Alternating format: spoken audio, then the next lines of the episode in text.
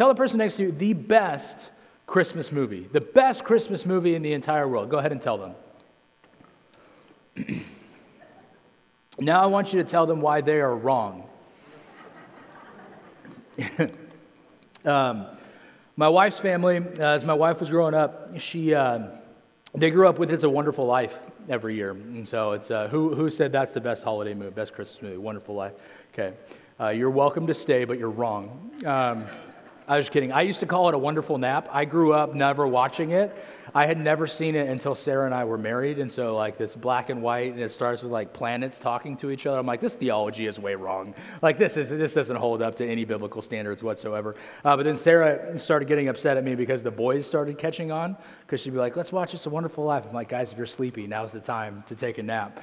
Um, but, uh, but now she does like the whole Hallmark binge watch thing. Any Hallmark binge watchers in here? Yeah, where it's like baking or Christmas presents or whatever. Like she doesn't even watch the shows, right? She just has them on. And I think the reason she doesn't watch the shows is because of the fact they're all the same. Um, and uh, uh, I mean, who, who would have thought that the businesswoman from New York gets stuck in her hometown when she sees the rugged but attractive and also very poor man, and they would fall in love on Christmas Eve, right? With the quaint little village, like the whole, like, who would have thought that would have happened in this? Uh, so if you haven't seen Hallmark, I just explained every single moment to you. Um, but uh, anyway, so, like I said, my wife does that when she's wrapping presents and that, that sort of thing. Uh, a movie that we don't watch regularly, but is a, uh, a popular movie around this time, is, is uh, How the Grinch Stole Christmas, or The Grinch Who Stole Christmas, right?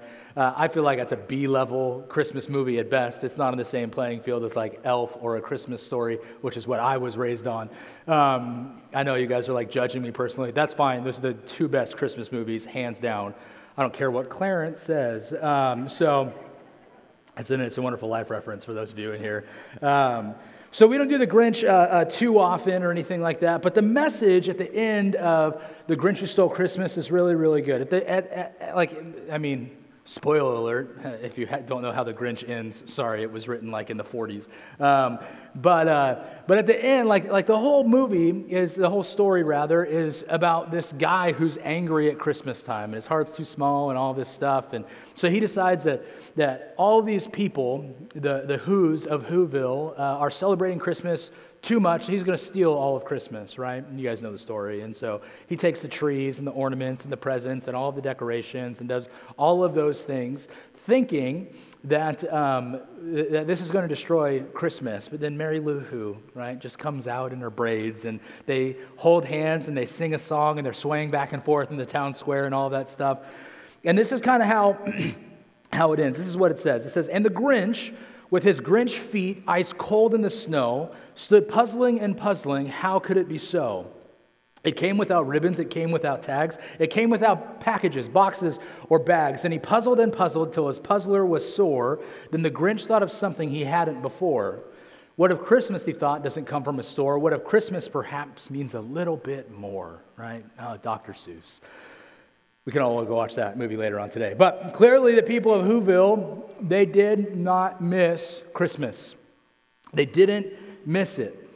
There are people all over the world who will indeed miss Christmas because they do not recognize Christmas for what it is. They recognize Christmas for what the Grinch saw it as.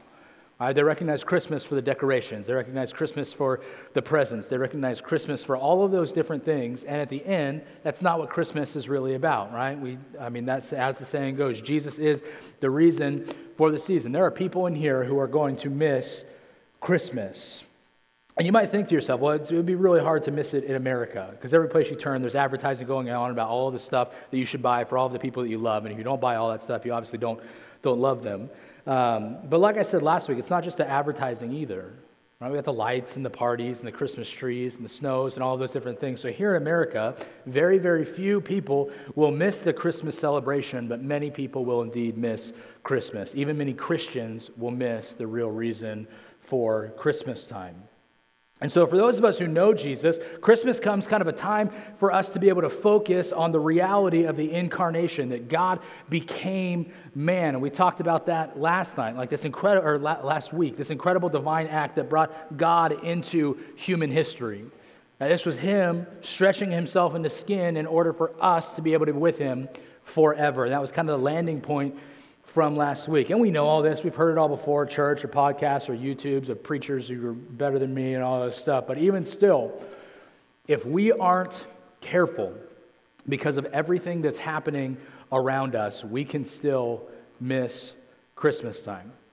Right? Even with the cool stuff that we did last week, I'm fearful that people miss the intention of why it is that we do what we do. And so today we're going to continue to look back at, at some people who missed Christmas at Christmas time. I want to gain an understanding of how someone can, can miss it, right? This idea of the Savior of the world, light and glory, is coming into the world to be able to be the Savior of the world, and people just missed it. And so last week we largely talked about the innkeeper.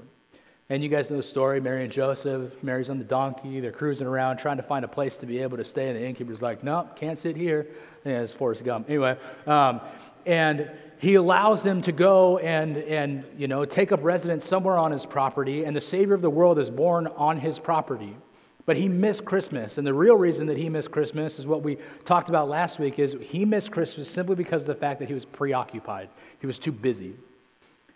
And I think that's a real fear for all of us. But today we're going to take a little bit of a deeper dive in Matthew chapter 2, and we're going to look at somebody who also missed Christmas, but missed it for a complete and total different reason. But before we get to that, I want all of us to take a little bit of inventory in our own lives regarding where it is our hearts are at this Christmas time. Where do our hearts reside? Like the question from last week continues to remain Are you missing out on Christmas? Are you sacrificing Christmas on the altar of Christmas? Right? Are you staying at the, at the office too late to try and pay for Christmas presents that your kids don't need? Right? Are, you, are you baking more stuff for people you don't like to give them calories they don't need in order to make you feel good about yourself? Are, we, are you simply missing it, whether you be preoccupation or something else? The next person, like I said, Matthew chapter 2. This is a dude, my favorite character in the Christmas story besides Jesus. I don't know if this is even allowed. It's actually the bad guy in the entire story. Dude by the name of Herod. And the reason Herod is really fascinating is because we have a ton of backstory regarding King Herod. Because of the fact that he's not just recorded in the Bible, there's also a lot of historical narrative regarding who he is. And so, because of that, it's different than like the Apostle Peter, the Apostle Paul. Herod had famous parents. Okay, he has a lineage that people were tracking, historians were tracking, and different things like that. But the Apostle Peter, the Apostle Paul, John, all of those guys, they came from nowhere. They came from no one. And so no one was recording their lineage, no one was recording their, their history. But Herod, we get something a little bit different. But believe me, Herod missed Christmas, and it starts here in verse 1. We're going to check through, trek through chapter 12, or verse 12, not chapter 12. We'll be here till 3. Okay. Excuse me. It says, After Jesus was born in Bethlehem in Judea, during the time of King Herod, Magi from the east came to Jerusalem and asked, Where is the one who had been born king of the Jews? We saw his star when it rose and have come to worship him. When King Herod heard this, he was disturbed, and all Jerusalem with him. When he had called together all the people's chief priests and teachers of the law, he asked them where the Messiah was to be born. In Bethlehem in Judea, they replied, for this is what the prophet has written.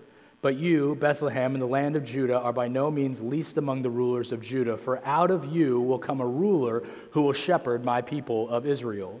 Then Herod called the Magi secretly and found out from them the exact time the star had appeared. He sent them to Bethlehem and said, Go and search carefully for the child. As soon as you find him, report to me, so that I too may go and worship him. After they had heard the king, they went on their way. And the star they had seen when it rose went ahead of them until it stopped over the place where the child was. When they saw the star, they were overjoyed. On coming to the house, they saw the child with his mother Mary, and they bowed down and worshiped him. And they opened their treasures, treasures, treasures and presented him with gifts of gold, frankincense, and myrrh. And having been warned in a dream not to go back to Herod, they returned to their country by another route. All right, we're going to take a deeper look a little bit at verses 7 and 8. Okay, verses 7 and 8 are kind of the kicking off point to what we need to know regarding Herod. It says, Then Herod called the Magi secretly and found out from them the exact time the star had appeared. He sent them to Bethlehem and said, Go and search carefully for the child. As soon as you find him, report to me so that I may go and worship him too. All right, Herod at this point is pretending to want to worship Jesus.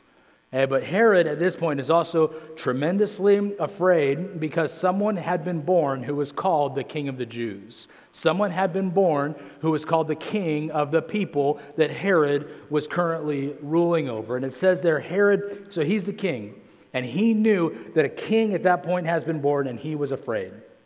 It actually says he was, it was, he was disturbed. It uses that word. It kind of means agitated. It means stirred up, shaken up. The idea of like total panic in his life is what's going on. So he panicked and he had no room, no time for Jesus. Why? Fear. Herod was terrified. He was afraid of him. Herod was afraid of another king. Let me tell you why. Herod was an Edomite. None of you should know what an Edomite is, okay? Edomites were people, unless you're an Old Testament scholar, none of you are Old Testament scholars, or else you would have talked to me about it before. Okay, so Edomites are from the line of Esau. Many of you maybe remember the, line, the, the story of Jacob and Esau, right? So the Israelites come from Jacob, the Edomites come from Esau. And so Edomites and, and Israelites, man, buddies, brothers, essentially. Okay, neither one of them had any beef with each other. They just kind of coexisted, right? They were just kind of like around each other. In the same way, like Hanford and Kingsburg are near each other. We don't got any beef with Kingsburg. We have beef with Lemoore. We don't have beef with Kingsburg, though, right? So, so because of that, uh, it is strange for Herod to be the ruler over the Jews. You think to yourself, well, why is that weird? Why is that, why is that strange? It would kind of be like if, if uh, when, when Queen Elizabeth died, if they put a person who was French on the throne. Okay? Not necessarily like, huh? Like that, what? That doesn't make any sense because there's a ton of British people who should be sitting on that throne. All right, I'm sure the British wouldn't be happy about it, but it is what it is. We're just going to deal with it. Okay? So, all that to be said, Herod was an Edomite, not a Jew. And the Edomites considered brothers to the Jews, but shouldn't have been rulers over them. So, what was Herod doing ruling that land? Okay, let me give you some context on who Herod is. This dude's crazy. He's a bad dude, which is one of the reasons I find him so fascinating. So, maybe, maybe he's not my favorite. Maybe he's the most fascinating. Maybe that's a better way for me to put that. Um, so Herod comes from a family called the Idumean family. They're the Edomites, like he said, and he was following behind his father, a dude by the name of Antipater. And, Antipater was also a bad dude. He had done some favors to Rome, and at this point, Rome had, was, was occupying everything, occupying all of, all of Palestine. And so Antipater had done a bunch of favors for Rome, and then beyond that, after Antipater, Herod was like, hey, I will also do favors to Rome because of the fact that, that I see what my dad is doing, and he is getting favor from the ruling class, or gaining favor from the ruling class. So because that, you know what? I'm going to I'm going to do the same thing. So Herod did everything he could to get into the favor of Rome. He played the game to the hilt, right? Like you've heard of career politicians before, of people like doing favors in order to make sure that like they get ahead. This guy was a pro. Okay, he would have thrived in American politics.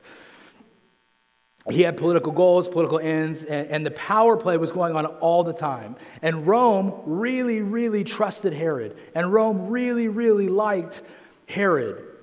So finally, the Roman Senate appointed him as the king of Judea. So again, kind of weird, but really it wasn't like the Jews felt like they were under occupation by anybody, if that, if that makes sense. So then Herod hears that somebody is being called the king of the Jews. He panics. He already knows that he's in a seat that he's not supposed to be in that he was given this, this political favor by other people because of the fact that he had done so many things for the Roman, uh, Roman government. So he panics because he's a political man, man, because he wanted glory, he wanted that grandeur, he wanted, he wanted a, a kingly place, and he's immediately threatened, even though this was a baby and he is an old man. Hey, the rumor of another, another king panicked him. So to give you a little bit, a little bit more clarity, a little bit more information regarding Herod and who he was as a person, because again, terrible, terrible person. So he, he starts out as a young governor in Galilee, right? And like I said, he's under his father.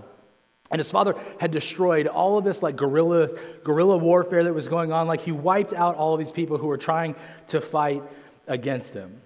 There are people by the name of the Hasmoneans. The Hasmoneans, by the way, sons of the, uh, the Maccabees. So if you know much about Jewish history, the Maccabees are a massive part of Jewish history. So he wipes out this entire people group.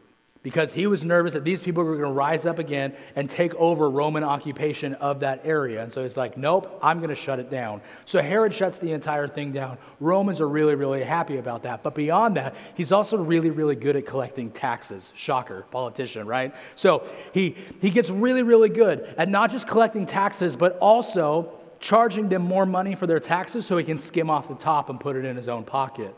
So, what Herod has done is effectively, he's gained the favor of Rome and he's gotten rich and really, really wealthy from his position. Okay? So, all that to be said, he murdered all of these people. He murdered the sons of the Maccabees. He led this great revolution against this Greek power. He wanted to make sure they didn't do it again, so he slaughters all these people. Let's go into his personal life. That's just his professional life. His personal life, uh, he had 10 wives and 12 children. That's a lot and I have five. Like, I get it. But 10 wives and ch- five children, to be clear. I just want to make sure no one misquotes me. 10 wives and 12 children. Okay, his most notable wife, she's got a brother by the name of Aristobulus. Aristobulus is the high priest at the time. That means he's in charge of like all of the religious leaders and that and that sort of thing. He was terrified of Aristobulus. Why? Because he posed a threat to his political power. And so he decided, like any good king would do to any good religious leader, that he was going to kill him. And he tells him, hey, it's really hot today. Let's go swimming. So Aristobulus, he jumps into a lake or a river or whatever it was. And then Herod probably did like that one, two, three, and like he jumped and Herod did it. And then Herod told all of his buddies, go jump in and drown Aristobulus. So he kills Aristobulus, but that's not the end of it. He tells everybody that uh, this is a freak accident. So they pull Aristobulus out, they get him prepared for the funeral, and he sits there weeping at the funeral of his brother in law that he had just killed. Why? For political favor. But beyond that, his parent or his, his wife and his mother in law started sniffing around a little bit. He's like, This isn't okay. My wife's not allowed to ask me questions about people I may or may not have killed. And so, because of that, he then kills his wife, and then after that, kills his mother in law as well. Like I said, crazy, bad, bad dude. But the cherry on, the, on top of this entire thing, because he was suspicious of everybody. His entire life is plotting and murder and execution. He's just like this panicked, jealous, crazy person. But he's about to die, right? He's about to, he's about to pass away. And so he decides he's going to go down to Jericho. And, and in order, as he's passing his, his final hours, he commanded everyone who was under him to round up all of the distinguished citizens of Jerusalem. Anybody who had any sort of influence, any sort of control, any sort of money or anything like that, he was like, hey, boys, go round up all of those people. So all the boys round up all the people, throw them all in jail. And so he commanded them, when I die, I want you guys to go and kill all of these people who are in jail. Why?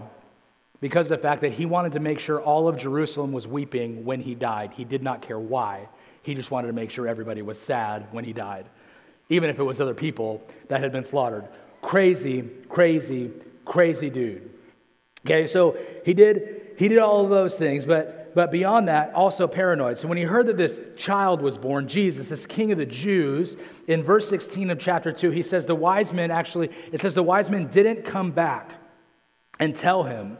So he saw that he was kind of mocked by the wise men. He's angry from the wise men, and he sent forth and he killed all the children in Bethlehem and all of its borders from two years old and under.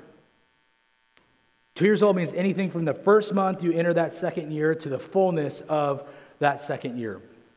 So, really, anybody up to three. So, they were slaughtered, all of these kids, in order to try and wipe out one child.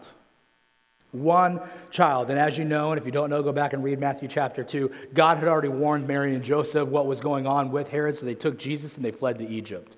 They took off before any of this could happen. Okay? So Herod, crazy. Why did Herod miss Christmas? Fear. Herod missed Christmas simply because of fear. So the question becomes do we really need to fear missing Christmas because of the fact that any of us are afraid? Well, I think the answer to that is, is kind of yes and no. I think it depends on how you look at this idea of fear. There's always Herods in any society right? Crazy people who are going to do whatever it is that they want to do in order to gain control, or order to get their way, or anything like that. And they always end up as like influencers and politicians and governors and all this crazy stuff. I don't know why that is. Okay, there's Herods in any society, but I think there's a lesson for all of us just to see this isn't Herod only. There's also a ton of people who miss Christmas because of the same basic kind of fear that Herod had. The same basic fear.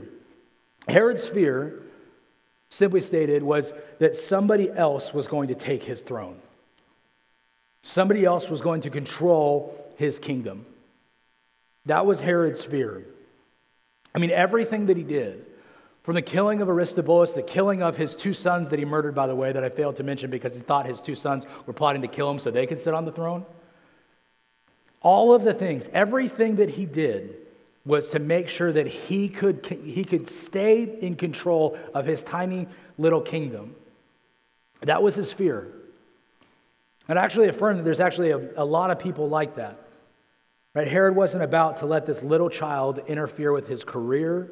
Herod wasn't about to let this little child interfere with his position, with his power, with his ambition, with his plans, with his lifestyle, with his money, with all of those different things. He was not about to let somebody else be king in his life. He was the king. So, as we phrase it like that, and we talk about fear that way, let's ask the question again Are there any Herods in the world? I think the simple answer to that is yes.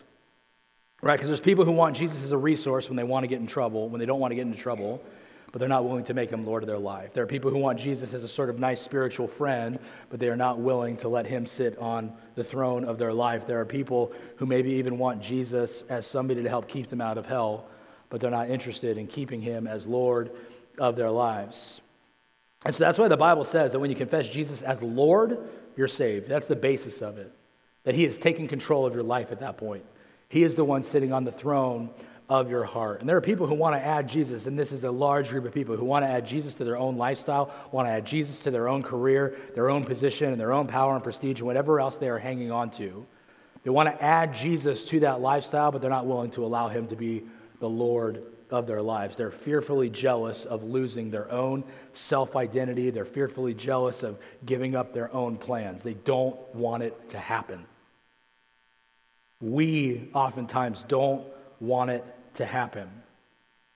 We're fearful that our own priorities, our own values, our own morals, and all these things, they don't want to come to Christ because it will cramp their style because it will lay claim on their life. That means that they have to alter the way they live they have to alter the way they think and talk and act, and they want to run the show. They want to be the Herod of their own little kingdom. So let me ask you for a second what's the little kingdom that you are being the Herod of currently in your own personal life? And I'm terrible at this. Okay, I want to I want to white knuckle my own little kingdom all the time. I want to have control. I want to make sure that everything I plan, everything that I do goes perfect. Because if I do it, it'll be, it'll be perfect. It manifested itself in our event last weekend. Okay, so we've been planning that, uh, that Christmas tree lighting event for months, right? We're like, oh, it's going to be great. We even planted grass out there. You guys saw the grass. People were asking questions like, why is there grass out there? Like, I don't know. It's supposed to be a dead dirt field. But we had a couple guys from our church, uh, Ryan Newton, Gary Gilcrease, were like, we'll take care of it. We'll plant a lawn out there. So they planted a lawn. They flooded it. Grass came up. We had a couple months ahead of time. Ryan mowed it. It looked great. I mean, at least for grass that we flooded a field for. And so, beyond that, the entire event was supposed to take place out there. There's supposed to be fire pits out there. Right, we're supposed to have like all of our, our, our craft stuff was going to be out there. Everybody was going to be hanging out out there. The stage was actually going to be a flatbed trailer that was out there, and so people could see the band, and you know people could see Pastor Gary as he came and, and he prayed for, for the whole event and do like the whole thing out there. It's supposed to be like this big epic thing. Or like, yeah, it's going to take place on the grass, and then God was like, hey, watch me work. Here's rain for you for a day and a half before that entire event. I was terrified. I was like, I don't know what I'm supposed to do at this point. Like, how do we pivot? An entire event is revolving around people being out in that field that is now wet grass and some mud. What is it that we are supposed to do at this point? And so I'm having anxiety about it as I'm hearing the rain like hit the roof and all this stuff. And Sarah was just like, hey, when's the last time that you prayed over this event? And I was like, shut up. I was just kidding. I would never say that to my wife. Um, she Jesus juked me hard. Um, so, anyway. But the event that I was white knuckling, thinking this event is going to be great. There's going to be hundreds of people who show up to this event. We're going to do the hay rides, we're going to do the s'mores, we're going to do the hot chocolates, we're going to do the whole thing. It's going to be out there. It's going to be big. It's going to be grandiose. With one sentence, with one question from my wife, who is there to edify me, who's there to encourage me, who's there to love me and point me back to Jesus all the time. With one sentence, she pried the entire thing from my hand. She said, look, this isn't your event in the first place. God's going to do whatever it is that God wants to do. And then God made it better than I could ever imagine. We never even thought about putting the whole thing out here. The whole thing, legitimately, as you walked up, you're like, it's Christmas here. It feels like Christmas time out here. And we are like, why would we ever move it again? Why would we ever do it out in the fields? People walk around in muddy boots. Forget that. Let's stay out on the patio where it's warm and fun and festive and all this stuff. At the same time, I want to be king of my own kingdom I wanted to white knuckle my way. And so the world is full of Herods who cry out. Right? We're not going to let this person reign over us. And it's true today as it's ever been. We have our own little kingdoms, right? We have our own little ways that we want to run our own life. We have our own ways we want to run our careers, their own fame, their own sex life, their own devices, their own life of ego, fulfillment. Everyone just keeps telling them, like, do it. Grab, grab your own life. Do your thing. Master your own fate. Chart your own destiny. Do all of those things. Like, be your own man. Be your own woman. If you hustle hard enough, you'll finally be worth something. And that's the message that society continues to give us. Is you are the master of your domain. You are the king of your own kingdom. And we have a world of kings who are are not about to bow the knee to Jesus. And so they miss Christmas, just like Herod did. Theirs is the same reason, though. Ours oftentimes is the same reason. It's fear of giving up our own kingdoms, fear of giving up our own way. Then the question becomes well, what about you today? What about you this morning? Have you said no to Jesus Christ in your life? because you are afraid of the claim that he will lay on you. I want you to think about that because oftentimes we enter into a relationship with Jesus, we make a profession of faith, and we don't realize that we are giving up complete control of our lives. That whatever Jesus says goes. Whatever Jesus says, whatever the Holy Spirit impresses on our parts is, is how it is that we are supposed to act, is how it is that we are supposed to move. That it doesn't matter that you want your own way. It doesn't matter what it is that you want. It doesn't matter the type of car that you want to drive. It doesn't matter the city that you want to go live in. It doesn't matter any of those things. What matters is what Jesus tells you that you're supposed to be doing. And so, with that, you are making him Lord of your life. So, the question is have you said no to Jesus in your life because you're afraid of the claim that he's going to lay on you? Maybe for the first time or ever, even, even if you have said yes to Jesus before and you're refusing to allow him into the throne that he died for? Is it because you are afraid of the claim that he has on your life, the master of your fate? You're afraid that, that you're going to miss out on being the king of your thin little kingdom. And that's, that's tragic.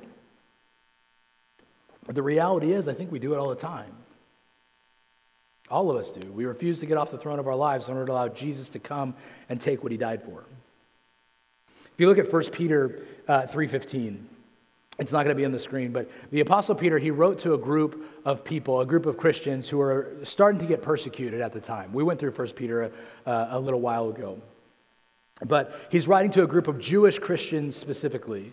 And they're, like I said, they're suffering persecution for their faith. And Peter wanted them to know that, like, if they were in the right frame of heart, their persecution for Christ would lead to an opportunity to testify of Christ. Like if you, if you live correctly, if you work correctly, if you represent Jesus correctly, you are going to have an opportunity to testify of Jesus as Lord of your right, life. And so this is what he wrote in 1 Peter 3:15. He wrote, "But sanctify the Lord in your hearts, and always be ready to give a defense to everyone who asks you a reason for the hope that's in you, with meekness and fear. That first part specifically, but sanctify the Lord in your hearts. Sanctify the Lord in your hearts. The word translated sanctify simply means to set something apart as holy and sacred from everything else. The process of sanctification we talk about oftentimes here is that process of becoming more and more holy as you wake up and you choose to follow Jesus every day and you allow the Holy Spirit to work in your life. That's sanctification. But, but this word is used a little bit, a little bit different here, and we need to be careful how we understand this. This isn't suggesting that in, in any way we change Jesus himself. As it says, sanctify the Lord. Make the Lord more holy is kind of how we would, uh, we would read that. So it's not saying you're going to, excuse me, you're going to change Jesus himself. He is already unspeakably holy. He is already unspeakably set apart from everything else. Our sanctifying him, as the verse kind of talks about, doesn't make him holier than he already is. Rather, it actually means that we change our way of relating to him personally and that we set him apart from all the rest of things in our own hearts. So, as we sanctify Jesus in our hearts, we sanctify the Lord in our hearts, that means everything else gets set aside and our hearts are set on Him. So, to sanctify Christ as Lord means we recognize Him for who He already is and enthrone Him in our innermost being as Lord. And we simply say, Jesus, my heart is your throne. I acknowledge you as Lord and set you apart as such. Sit upon the throne of my heart. Exercise complete lordship over me. And Herod refused to do that. Exercise lordship over my words, over my thoughts, over my actions, over my money, over my entire life. Exercise lordship. Be in me that you already truly are over this entire universe. Take, take your rightful place within my innermost being as, your absolute, as my absolute Lord and Master. And like I said, there's lots of professing Christians. Probably many of you here this morning who prayed long ago to make Jesus your Lord and Savior. You're saved by Jesus and have known him for many years, and he is part, maybe though, of your life. You have simply made him a part of your life. They even acknowledge, acknowledge Jesus as Lord but they haven't actually made him Lord in their hearts. They haven't yet removed themselves from the throne of the innermost depths of their innermost being and allowed him to take his rightful place there instead. And here's the deal He's never going to force you into it. right? He stands at the door and he knocks. He's never going to take that place on, on that throne against our will. He's only going to sit in a place of providence in our own hearts if we invite him to do so. He's not going to force himself on you. But until we've done so, and unless we learn to keep doing as we, excuse me, but until we have done so, and unless we learn to keep on doing so as an ongoing pattern of our lives, we will not exhibit the kind of peace and joy and hope in times of suffering that makes people ask, ask for an explanation like Peter is talking about in 1 Peter 3.15. He's like, hey, look, I know crazy things are happening. You know, terrible things are happening. Even in the Christmas season, like I know busyness is happening. How come you stop every night? Oh, your family is reading devotionals at night? What, what devotional are you reading? What are you reading about? Oh, we're focusing on Jesus to make sure our kids know that Christmas isn't just about getting cooler presents. To make sure our kids know and we remember that Christmas isn't just about gathering with family to make sure our kids know that it's not just about things, to make sure that we remember it's not just about things. The hope that these people would ask about, you see, it's a byproduct of Jesus being lordship over, or being the Lord over our lives. That's how it begins. One of my favorite quotes is from a pastor. I have no clue who he was, but I walked into his church uh, when I was in college one time. One time, never went back. And he was decent. I should have come back. But he said, if people aren't asking, check how you're living. That was the bottom line of all of it. If people aren't asking, check how you're living. And the only reason people are going to ask why your life is different is if you've made Lord over your entire heart. That Jesus has truly been set apart. The world is full of people with influence based on the societal standard of influence. All right, maybe they're politicians like Herod, maybe they're incredible athletes like Pastor Jeff. That's a joke or they're YouTube stars or social media influencers or, or whatever it may like the, the world has plenty of people that who for the most part have put themselves on the throne of their own lives and called it good and according to society have made it But the world needs to hear that God doesn't need more Christians to be social media influencers. Like the world needs more Christians to act like Christians. The world needs more people to act like their God has made a difference in their life because he is indeed sitting on the throne of their hearts and they're no longer competing with him for control. Whatever you say, go, God. Whatever you say goes, God. So I'll just land with this so you guys, so I can stop talking. Don't miss this Christmas because you're more concerned with retaining control of your tiny, little, insignificant kingdom. Make sure that you are with Jesus and allowing Him to preside over the entirety of your life. Amen? Let's pray, church. God, thanks for getting me through that. But God, even, uh, even more importantly than my voice this morning, Father, I pray that people would give up the lordship of their life, the lordship of their heart, so you can reign supreme, so more people would come to know you. so, Father, there's a, a group of people in this room who have said yes to you. Maybe it was 50 years ago, maybe it was five days ago, I don't know. But who have already professed their faith in you. Who really haven't made you Lord of their life yet. Who are really doing their best to retain control, to white knuckle their life, their decisions, all of those different things. God, I pray that your spirit would just make them known to themselves today, even if they don't know it. And Father, the, to that group of people, I would just say, with heads still bowed and eyes still closed, if you want to make God the actual Lord of your life, let's commit to that together today. By simply praying and saying, Father, I am sorry that even when I said yes to you for the first time, or the second time or the third time that I didn't allow you to sit on the throne of my life because I was afraid. Afraid of what might happen. So, God, take control of my life. I don't want to move. I don't want to act. I don't want to breathe apart from your will. I recognize that's what it looks like to follow you, Father. Then, Lord, I think there's another group of people in here, maybe who have not yet said yes to you.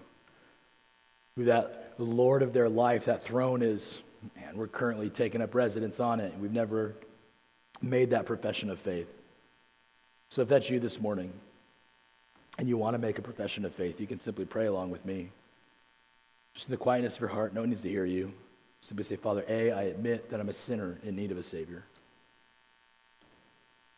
But B, I believe you sent your Son to die on a cross for all of my sins so I could be with you forever.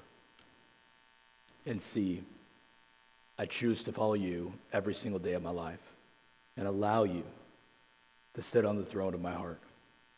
We love you, Father. It's in your Son's name we pray. Amen.